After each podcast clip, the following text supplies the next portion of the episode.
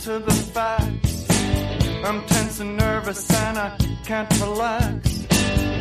Can't sleep cause my bed's on fire. Don't touch me, I'm a real live wire. Psycho killer, qu'est-ce que c'est? Fa-fa-fa-fa-fa-fa-fa-fa-fa.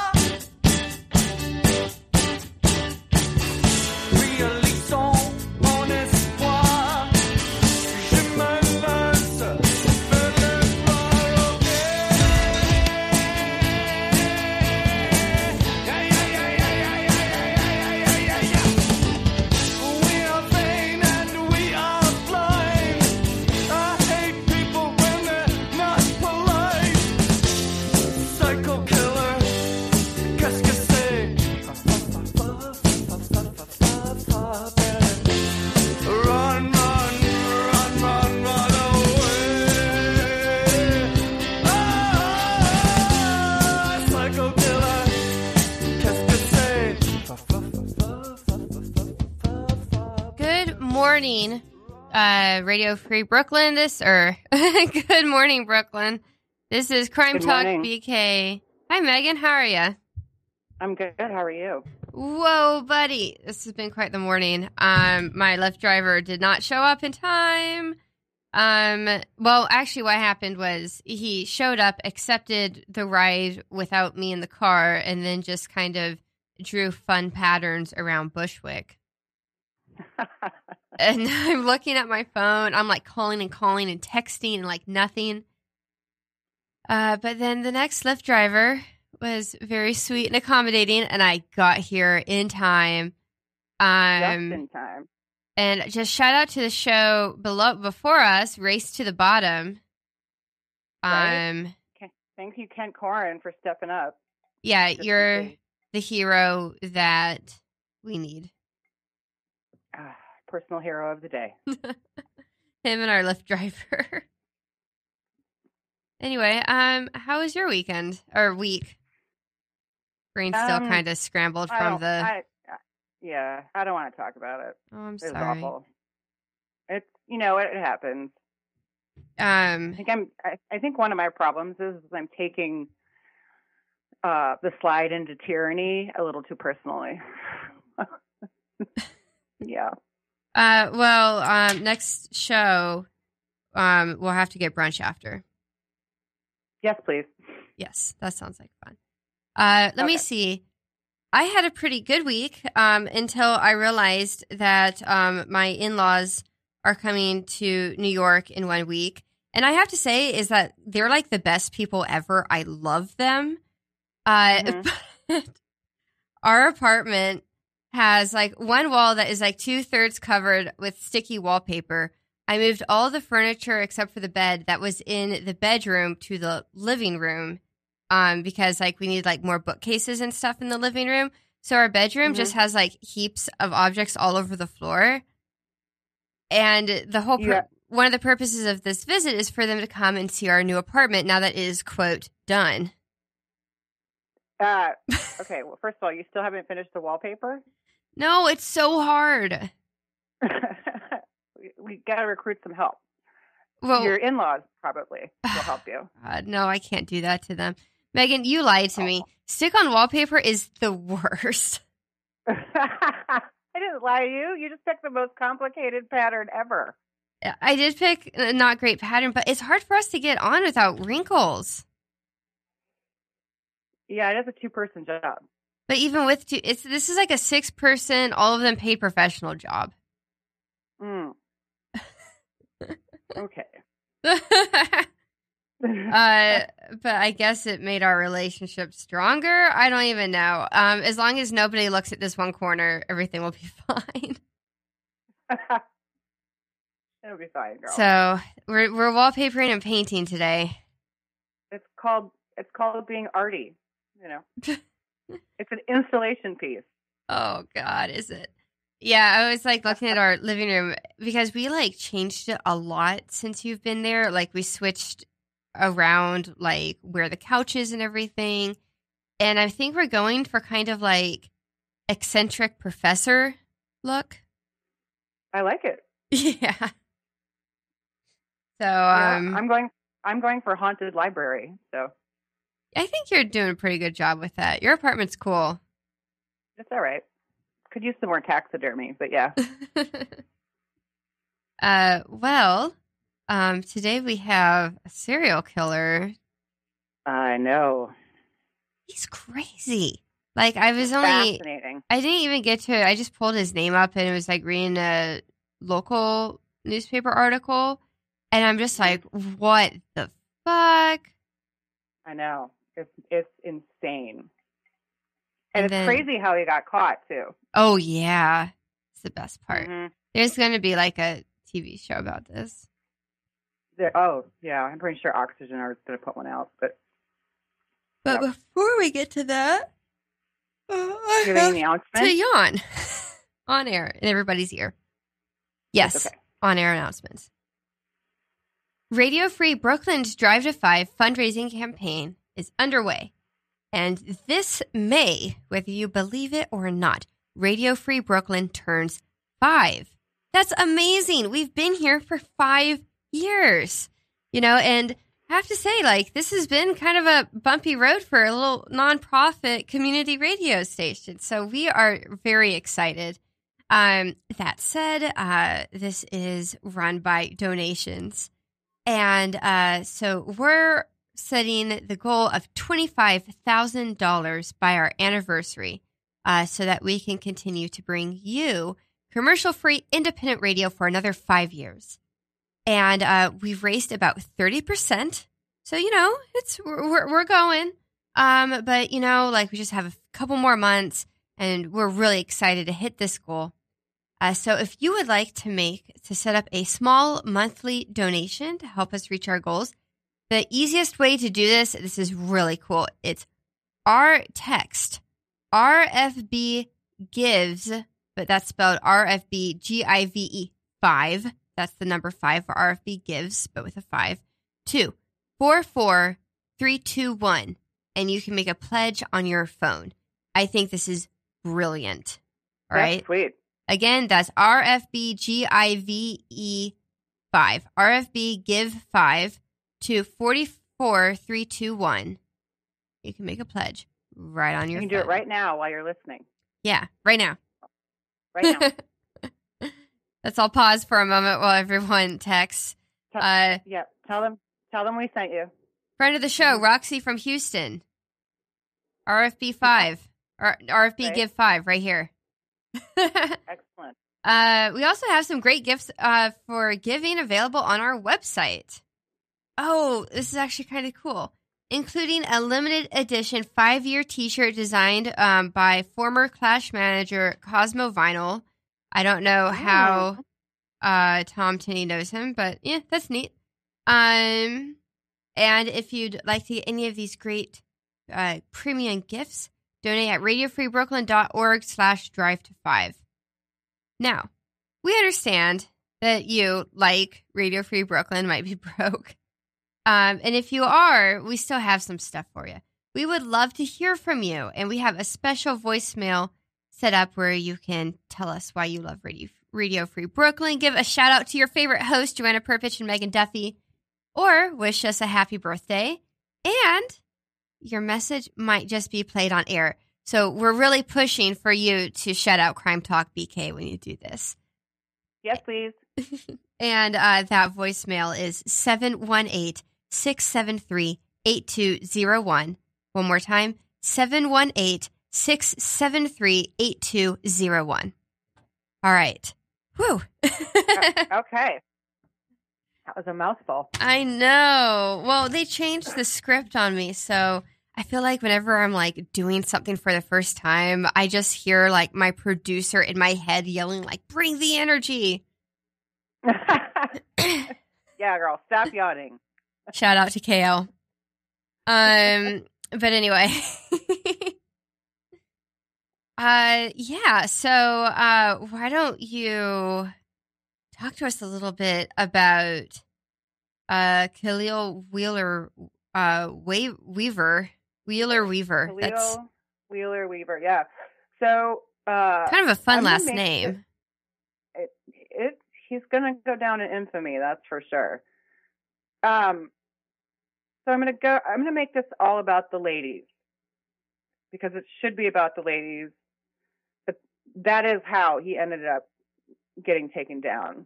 So I got most of this information from this excellent article that I found on NorthJersey.com called How a Group of Women Stopped a New Jersey Serial Killer, written by Christopher Magg, Julia Martin, Tom Nobile, Keldy Ortiz, and Svetlana Shkolmikova. And I'm going to sort of lay it out in a timeline. So let's start with Robin West. She's this beautiful 19-year-old woman living in Philly. She had a loving family, but she did have a challenging relationship because they were sort of what was reported as churchy folk. And she was a bit of a wild child. Has been reported that she had some mental health challenges, but I don't think that's relevant to our story. So at the end of August in 2016, her and her friend Brenisha Patterson had decided to take a trip to New Jersey. They were friends who had paired together in sex work to keep each other safe, and they often placed ads on websites and such, as they do. So they go to New Jersey, and they're staying at the Garden State Motor Lodge in Union Township, which is about 15 miles outside of Manhattan for geography's sake.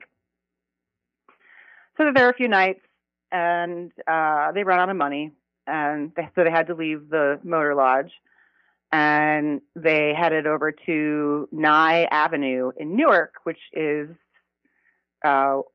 the avenue where sex workers work on the street and where they pick up clients in cars. Mm-hmm. Got it.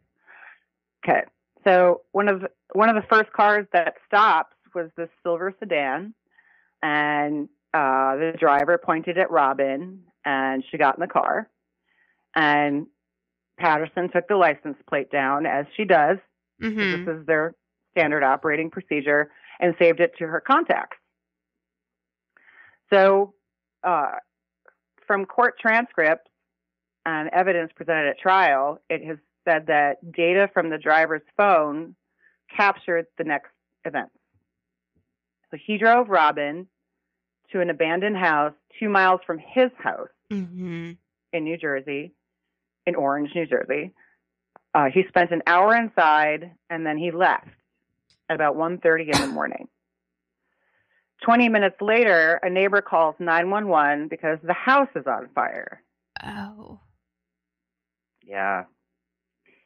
He drives a few miles down the interstate at 1:30 after he left, and then he backtracks, passing his own house again before returning to the fire.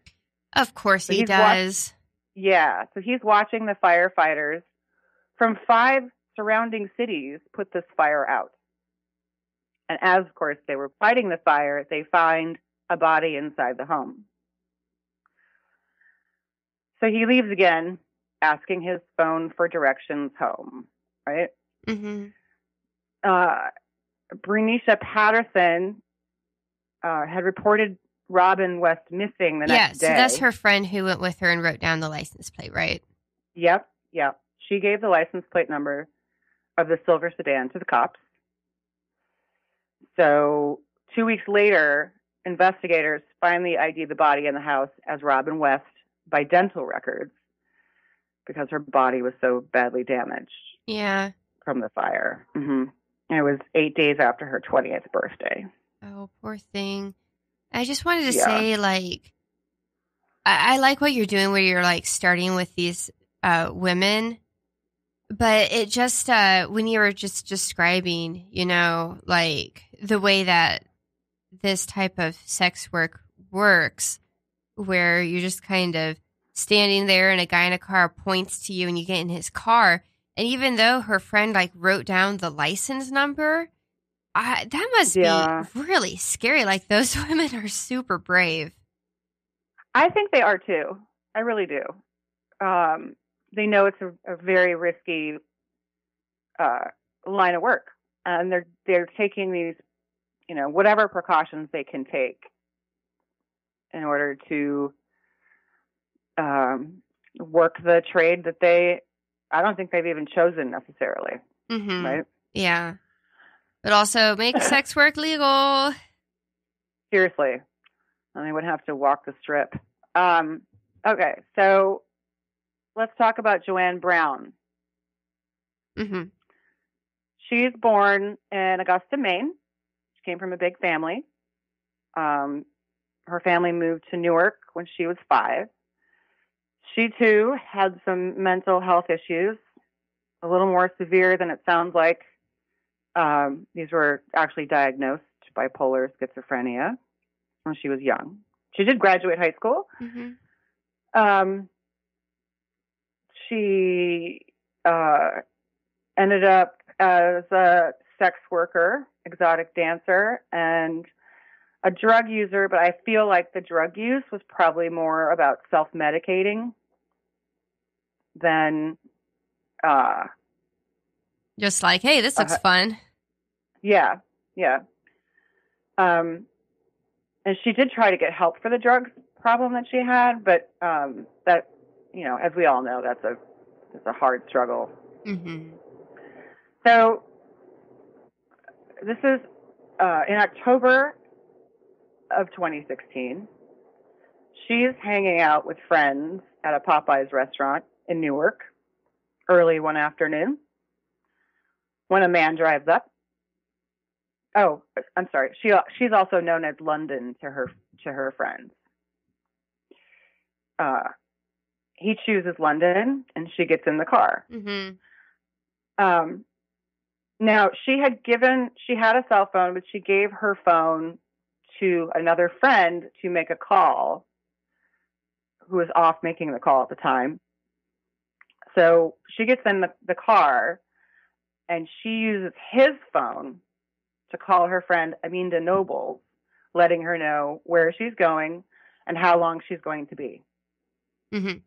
And again, this is another one of these, you know, these groups of women who are just making sure they're taking what precautions they can to keep their friends, you know, safe, I guess. Yeah. At least keep track of each other. So he drives her to a different abandoned house in Orange, New Jersey. The data on his phone shows he was in the house for 20 minutes before picking her up. So he's, you know, clearly planning this whole thing. He takes her inside, wrapped her head in duct tape, eyes to chin, and strangled her with a jacket. Wow. And he left her on the stairs around 3 p.m. And then he gets home, and when he gets there, he called the number that London called from his phone. And her friend Amina answers, asking for her, but he didn't say anything, and he hung up. But she calls back a few times, but no one answers. Mm-hmm. So she goes to the police and reports London missing. How far apart were these two crimes? Okay, so Robin was in August. She was found in mid-September. Mm-hmm. This is October. Okay, so this is pretty close together. Yeah, this is about 6 weeks. Mm-hmm. So she goes to the police. Reports are missing. 7 weeks later, on December 5th, a pair of contractors that are about to renovate the house find her body. Right. And now we're going to talk about Sarah Butler, mm-hmm. who she's a dancer and a student. She was not a sex worker. Mm-hmm. She was in college. She was struggling to make friends. She created a profile on a social media app called Tagged, which I'd never heard of, but there it is because I'm old. I'm looking up Tagged right now. Is this like a friend app? I think so. Yeah, it is. Oh, this is really sad. Yeah. Just to meet new people. Oh, that's sad. So there on that app, some, you know, a profile of a dude that he calls himself Lil Yacht Rock. Okay. I know, girl. Lil Yacht Rock? Yeah.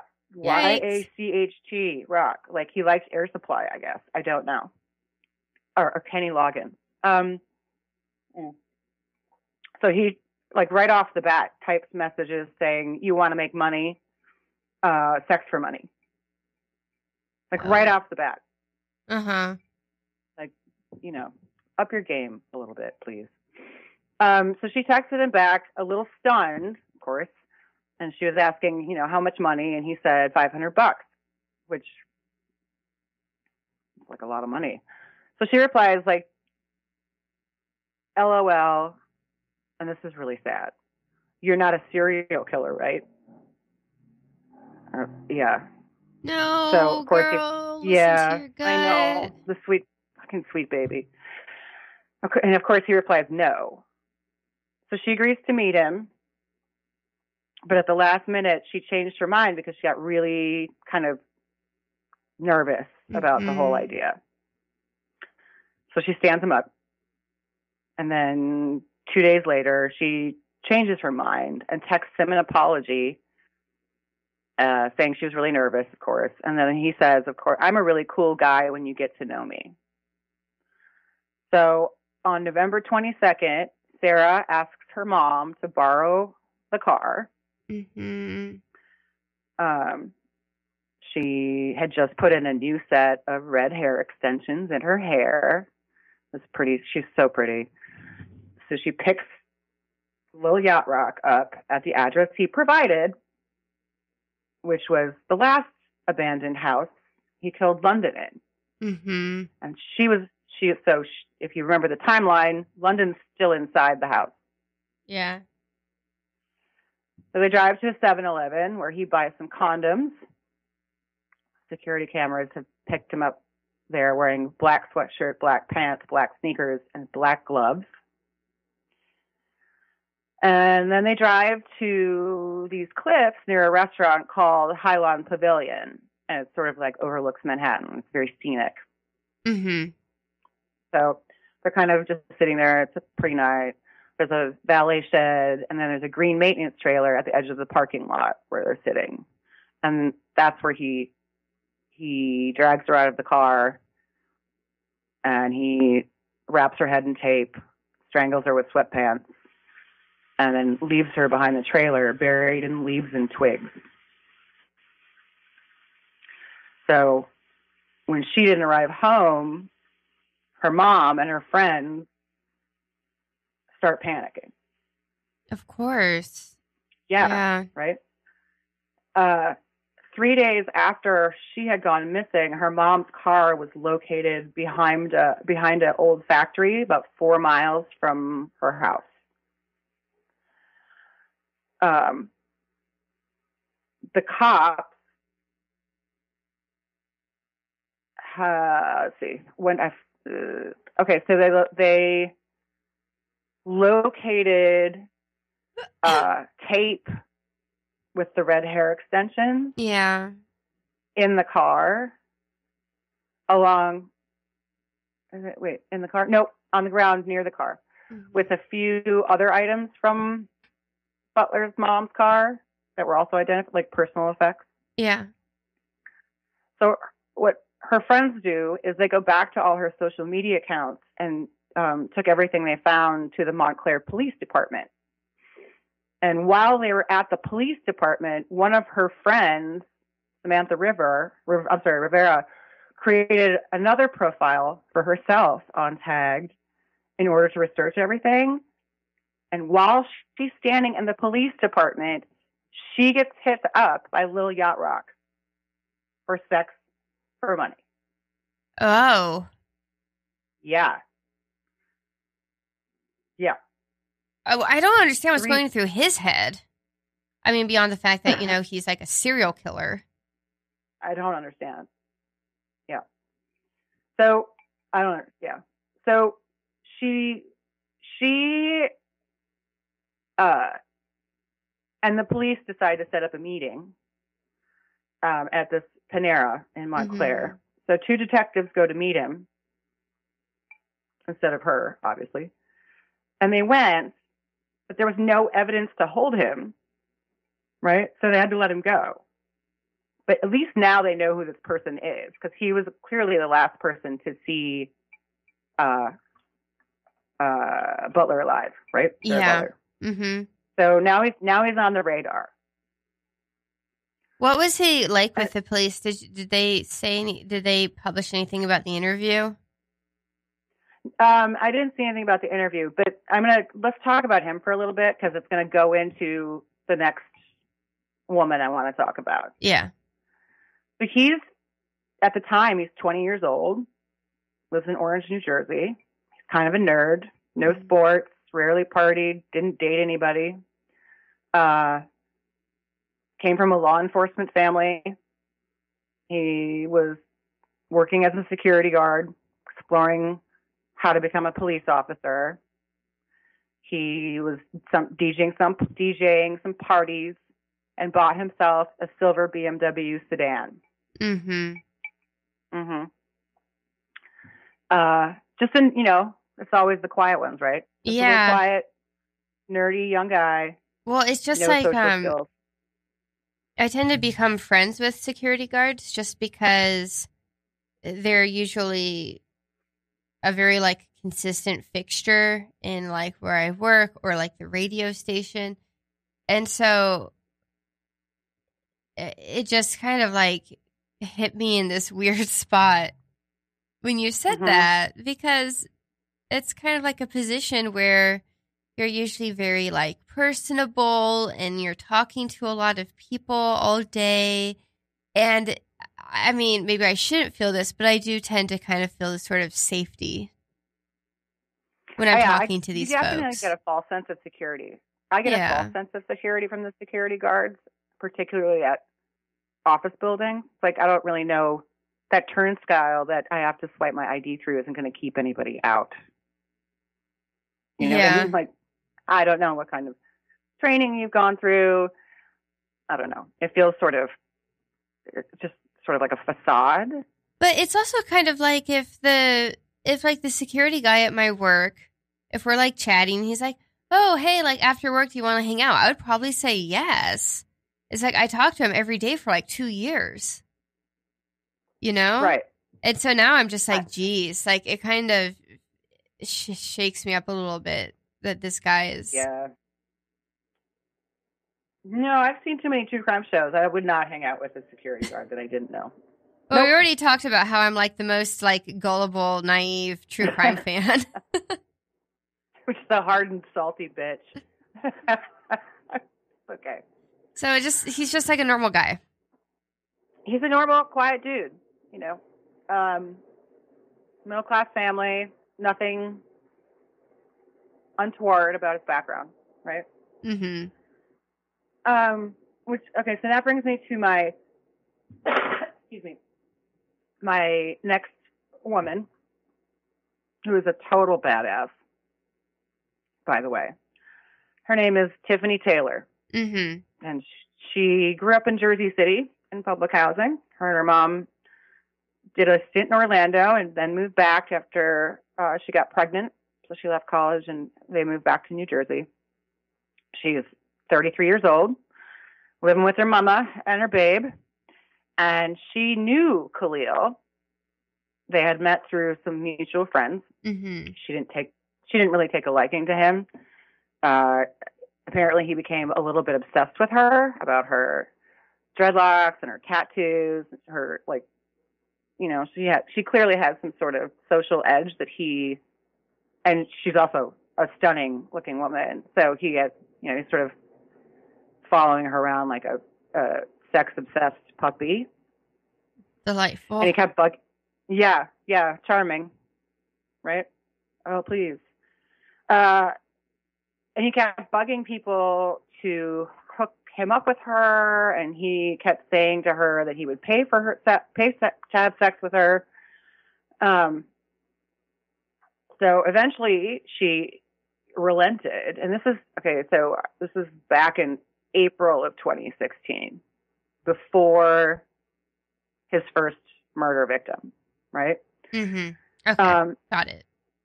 Yep. So this is before everything else. Okay. And you'll understand why I left her for last, because there's a jump in the timeline. So in April of 2016, she relented. At least that's what she said. So she arrives at the address he provided, which turns out was his house. Mm-hmm. He paid her $200 up front. She went into the house with him, which she had reported in this article that I cited earlier that it was decorated like a little boy's room.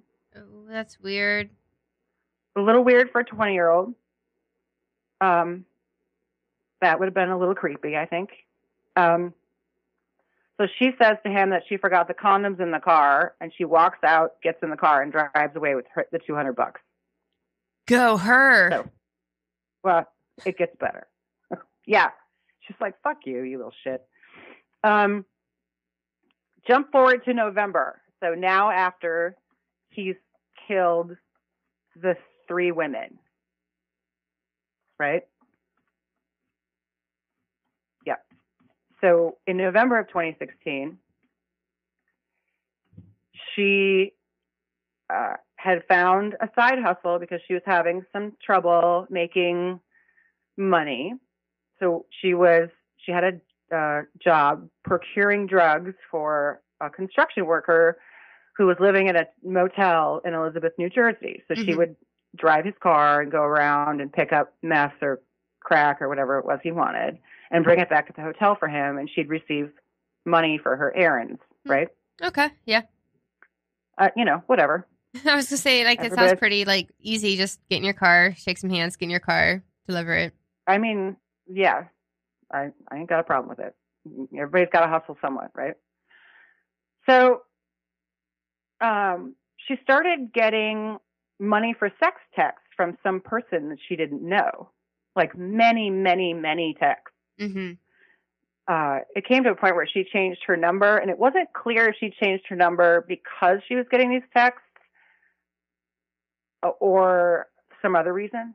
So she's just this person, it's just random person is texting her like explicit messages. Yeah. Okay. She doesn't know who it is. Yikes. That would be unnerving. It is really unnerving. It was really more unnerving is that he found her new number and started texting her again. So he's basically stalking her. Yeah. Oh, yeah. Yep. Charming. Uh-huh. So, again, she relents. Same plan in mind. Right? She's like, fuck this guy. Mm-hmm. So, in November 15th,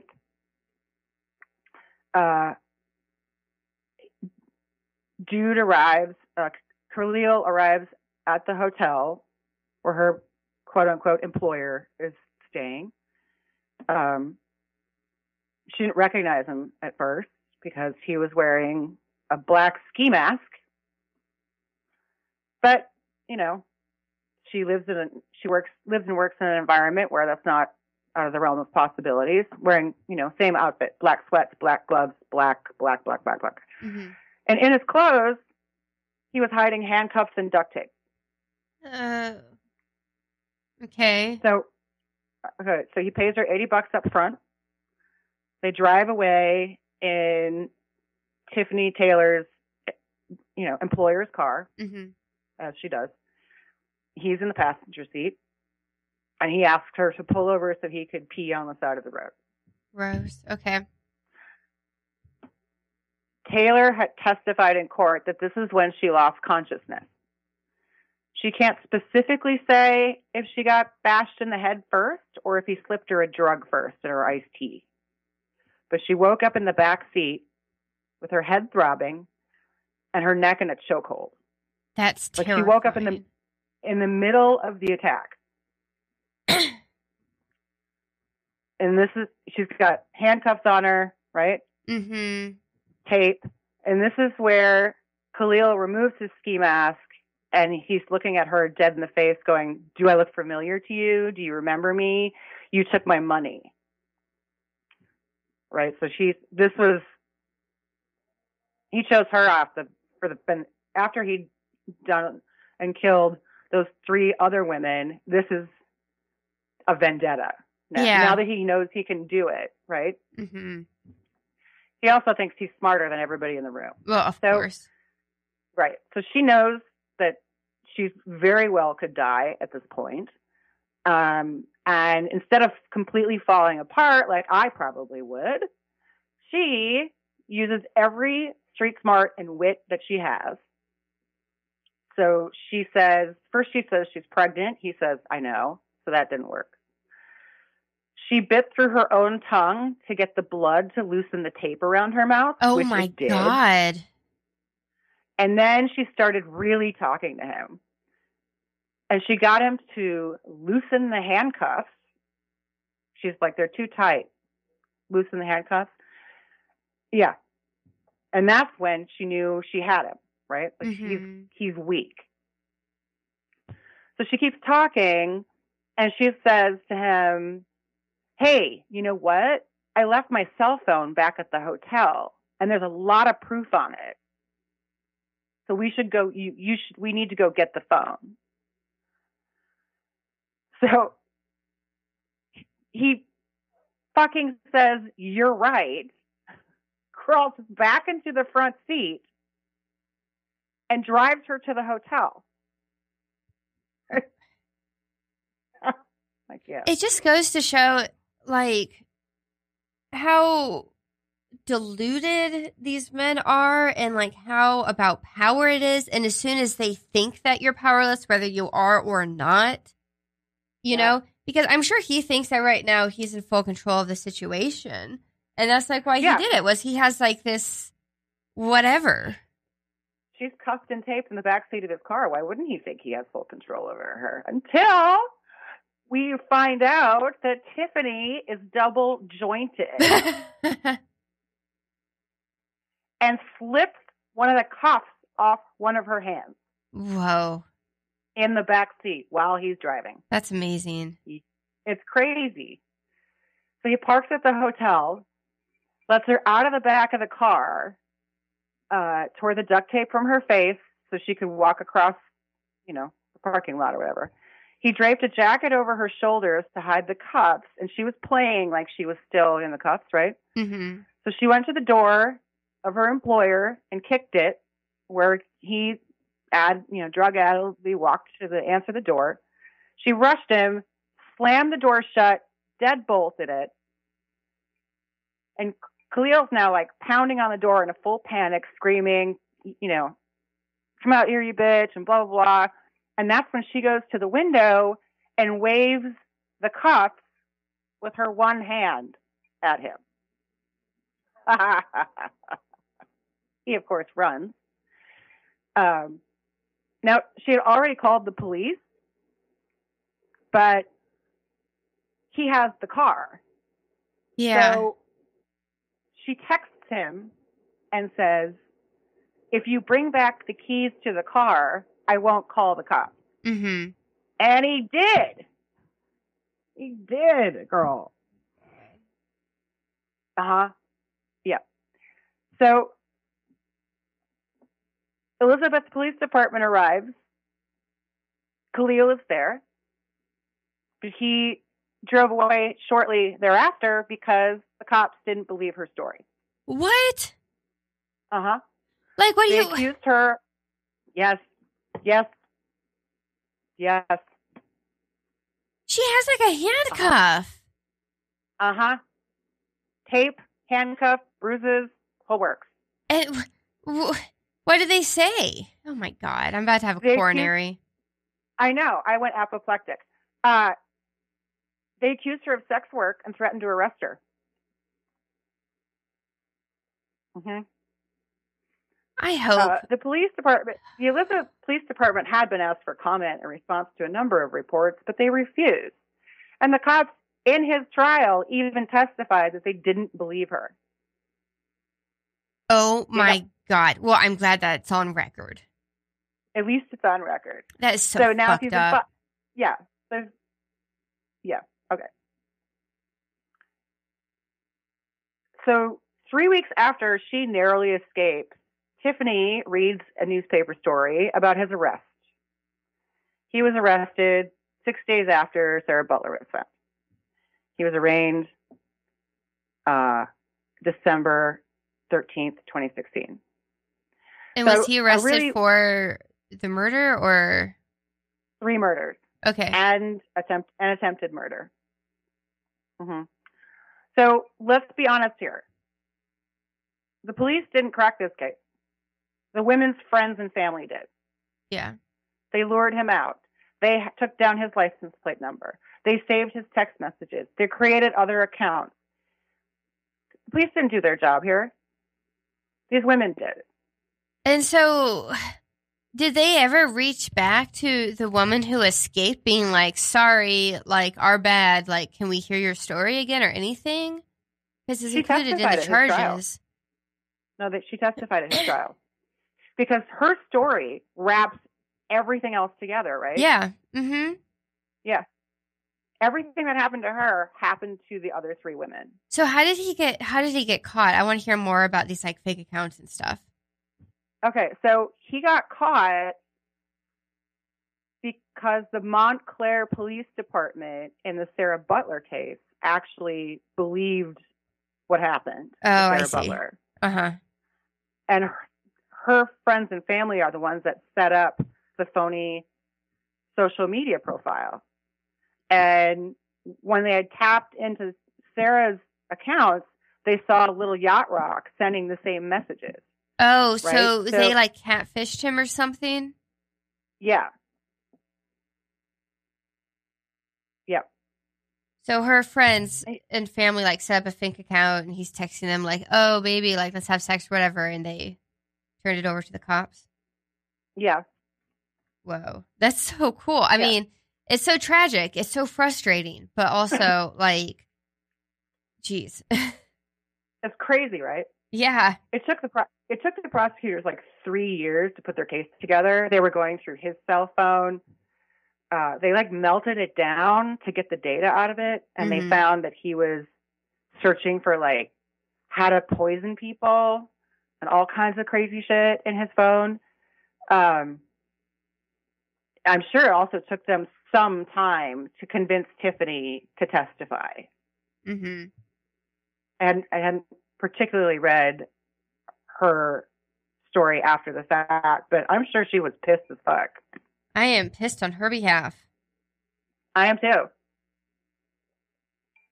So the good news is he was convicted on all counts December 19th, 2019 in Essex County, New Jersey. The jury deliberated for just 2 hours. He will be sentenced, I think, next month.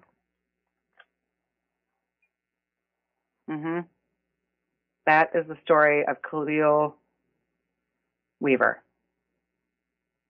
It's a crazy story. That's really intense. Always let somebody know where you're at. Oh, I'm just like stress yawning hearing this.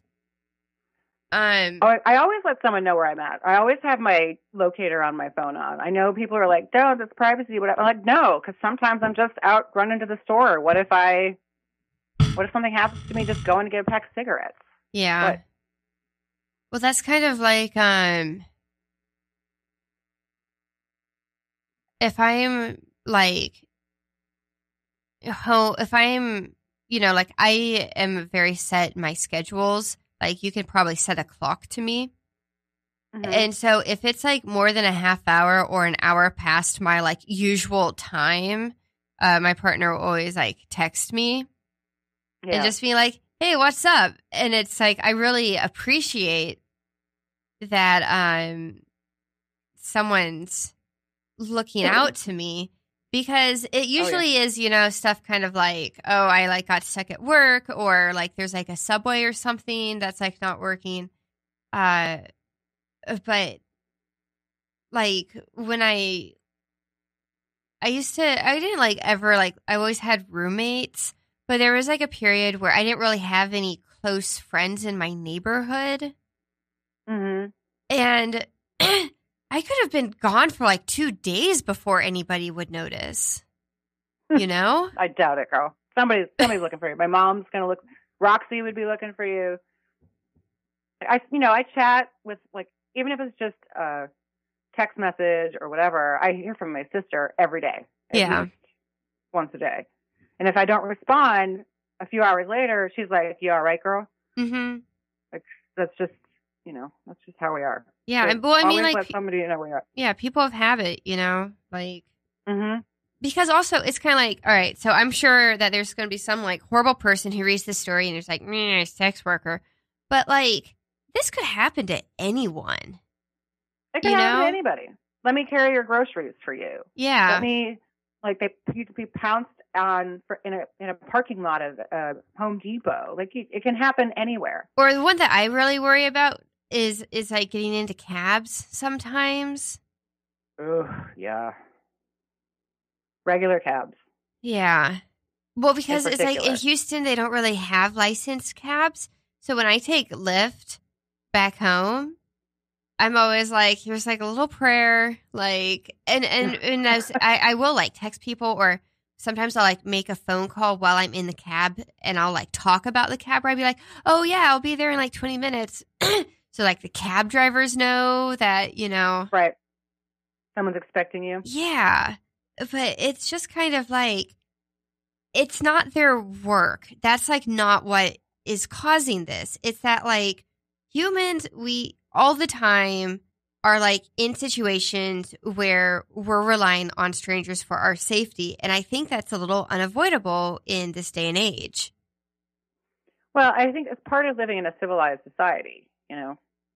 Yeah. So, I mean, there's always going to be bad apples, but we can't have a civilized society without a basic level of trust for our fellow human beings. Now, would I leave my, you know, that level of trust is somewhat low. Like, I wouldn't leave anything valuable out in my apartment hallway, but I don't think that my neighbors are going to break into my apartment. You know what I mean? And then what's up with those police? Oh, that's just that typical bullshit that we've been hearing since the dawn of fucking sex work. I don't believe you. You're a piece of trash. You probably deserved it. You know, all the same lines. It's infuriating. Yeah. It's people wonder why everyone's so reticent to call the police on things. I know. So anyway, I know the guy tried to kill her in the back seat of her boss's car, and nothing happened. I hope that she got some peace from the trial. I'm sure she did. She did say she didn't like that little fucker anyway. I hope she got an apology from the police department. Yeah. God, I hope she sues. Kind of hope that too. It seems like the only thing. Yeah. But then it's like, oh, you sue the police, it's our tax dollars. Oh, this is in New Jersey. Oh, okay. And quite frankly, I don't mind my tax dollars going to that kind of stuff. I just don't want it as frequently as it happens in New York City, as we have talked about in previous episodes.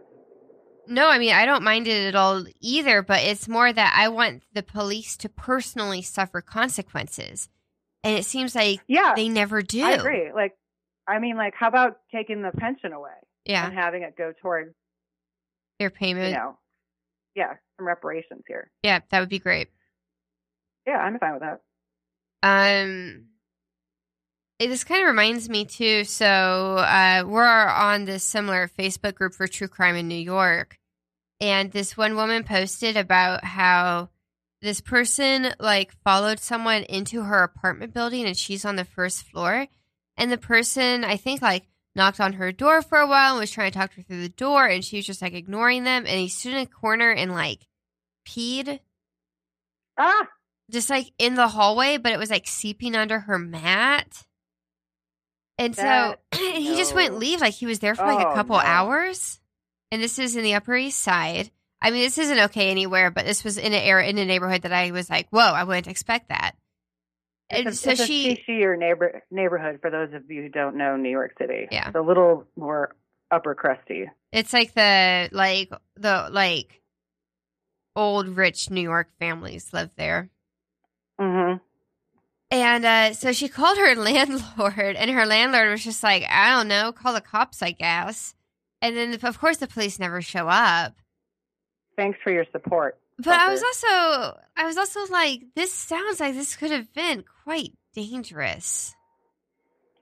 It could have been. Yeah, it definitely could have. Did you see the thing where people are now, like, approaching random people's houses to get in by claiming their DoorDash? No. So it looked like it was in a neighborhood of houses.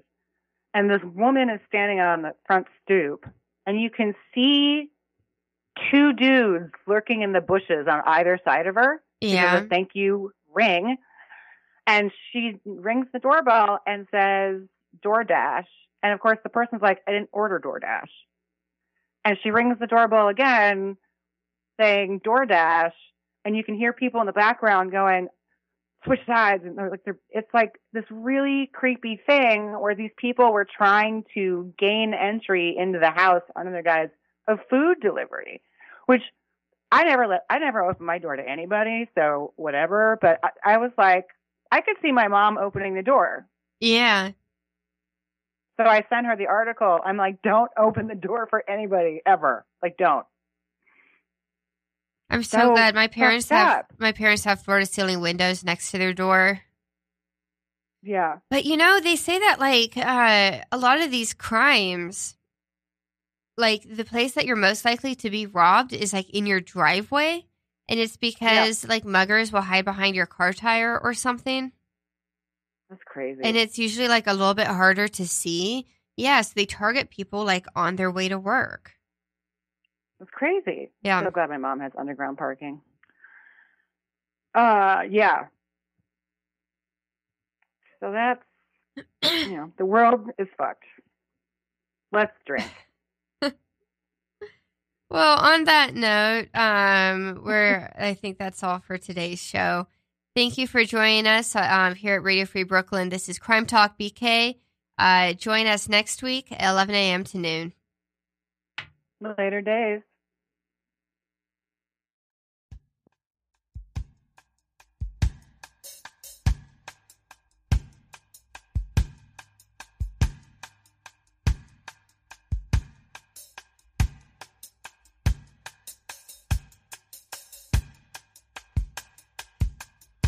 Once that you've decided on a killing, first you make a stone of your heart.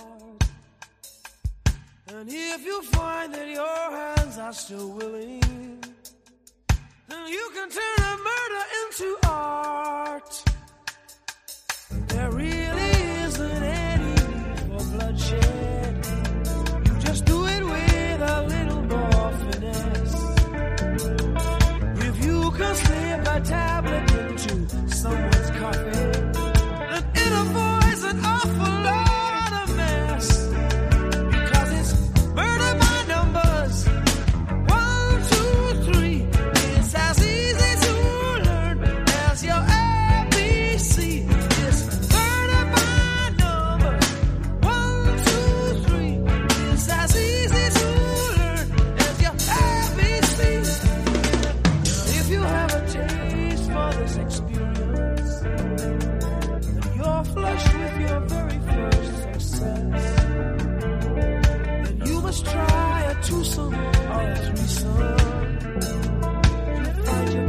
Bothers you much less, because murder is like anything you take to.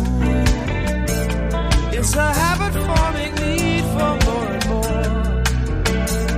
You can pump up every member of your family, and anybody else you find a bore, because it's murder by numbers. 1, 2, 3, it's as easy.